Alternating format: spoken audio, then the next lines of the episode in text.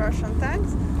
Они говорят, что классная история получилась бы э, без имен и без всяких этих, чтобы ты рассказал. Ну, я жил здесь. Ви народили, родились? Не, родился я в Сибири. He was born in Sibir. Wow. А в Куп'янській, як мама оказалася? Sono in auto con eh, dei soldati ucraini, sono nella zona liberata di recente, sono in realtà verso gli ultimi villaggi eh, liberati nella controffensiva di questi giorni, da cui i russi sono scappati domenica. E sono in macchina con un soldato che ha vissuto in Russia fino a ottobre del 2021, è nato in Russia, è nato in Siberia, si è trasferito qui a otto anni perché i genitori erano di Kupiansk, poi è tornato lì per quasi vent'anni per lavorare, si è ritrasferito qui appunto a ottobre 2021 e si è arruolato nell'esercito ed è andato a combattere.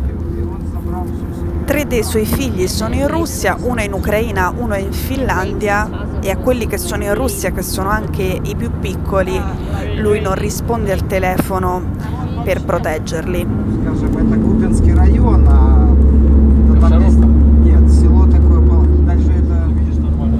Oggi sono stata a Kupiansk, ieri ero a Balaklia. Balaklia è dove è cominciato l'attacco a sorpresa, dove è cominciata la controffensiva di questi giorni. Kupiansk è dove, diciamo, procedendo in linea orizzontale, finisce, dove è arrivata, cioè a circa 96 km di profondità nel territorio occupato dai russi, contandoli ovviamente dal punto di partenza che gli ucraini il 6 settembre già controllavano.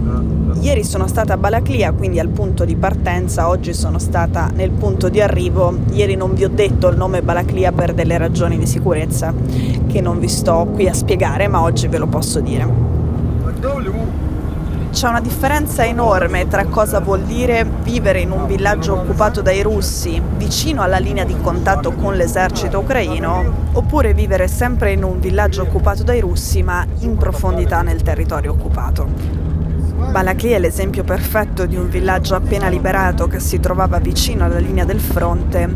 Kupiansk è l'esempio perfetto di un villaggio in profondità nel territorio occupato. Il pericolo di vivere in un villaggio occupato vicino alla linea del fronte sono i bombardamenti, il pericolo di vivere in un villaggio occupato in profondità nel territorio preso dai russi sono i tentativi di assimilazione.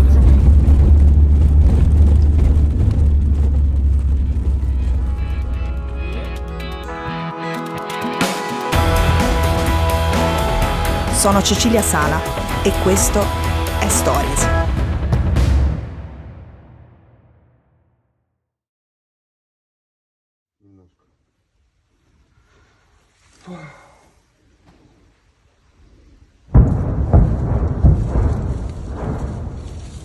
Quelli che sentite adesso sono i colpi sparati dai russi.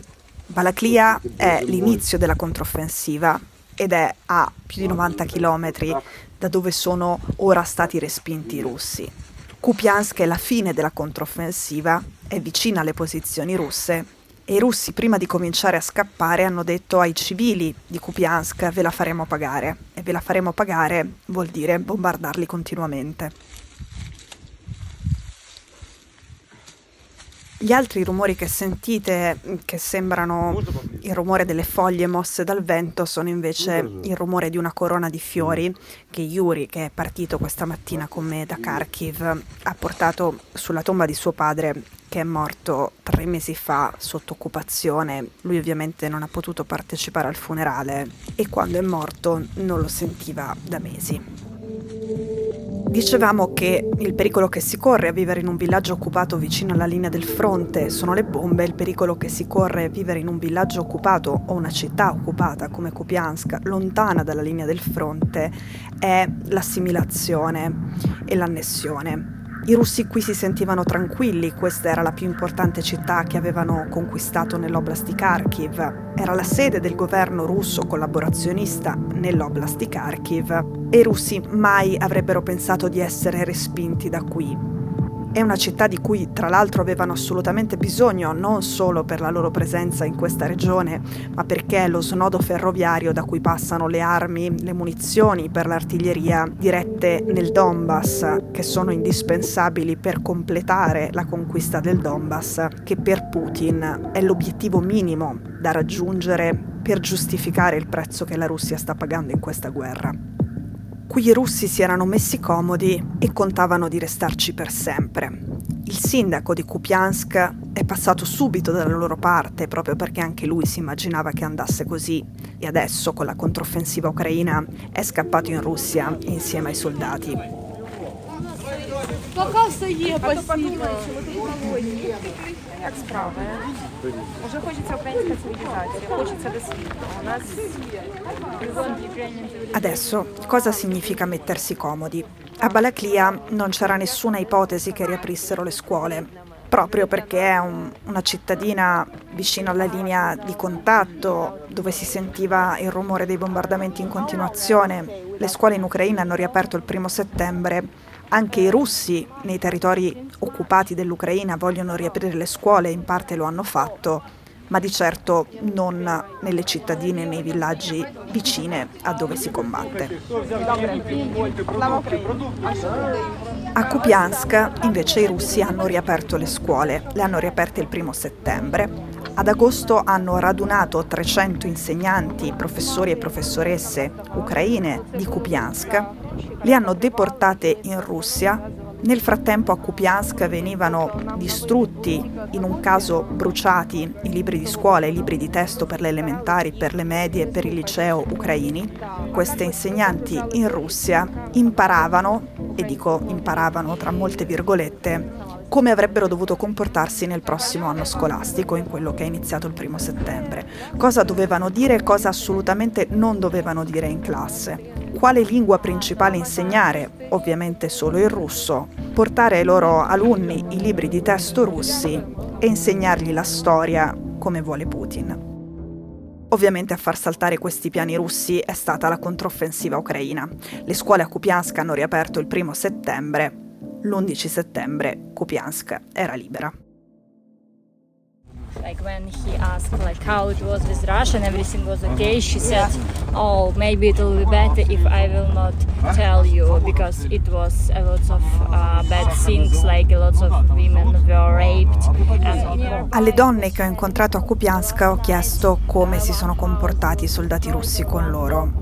Sono stati moltissimo qui, sono arrivati il 27 febbraio, sono stati i padroni della città per quasi sette mesi e ovviamente i soldati russi erano tutti uomini. Le donne ucraine di Kupiansk, le donne le signore, le donne adulte mi hanno detto o che preferivano non parlarne o che loro erano rimaste sempre chiuse in casa e non sapevano niente di queste cose.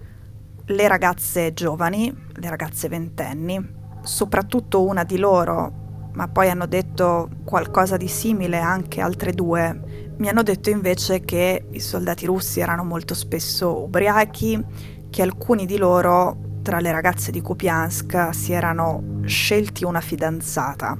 È la citazione letterale, l'espressione del volto con cui è stata detta questa frase non ve la so descrivere alla perfezione, ma insomma pochi istanti dopo la parola che ha usato questa ragazza è stato rape, è stato stupro.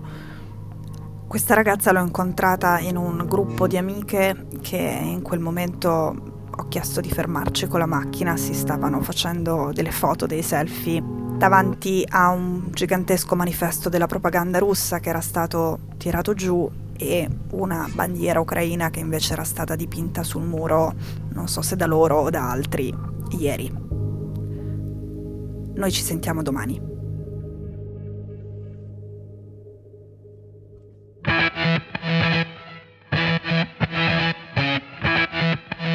Stories è un podcast di Cecilia Sala prodotto da Cora Media. La cura editoriale è di Francesca Milano. In redazione Simone Piranni. L'advisor è Pablo Trincia. La producer è Monica De Benedittis.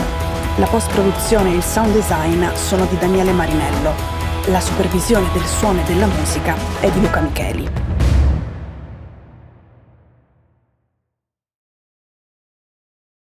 Questo episodio è stato prodotto e sviluppato insieme a Spotify Studios.